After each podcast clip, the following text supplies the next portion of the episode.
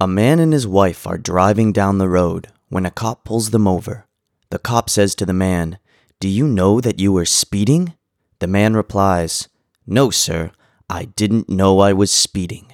The wife then yells, Yes, you did.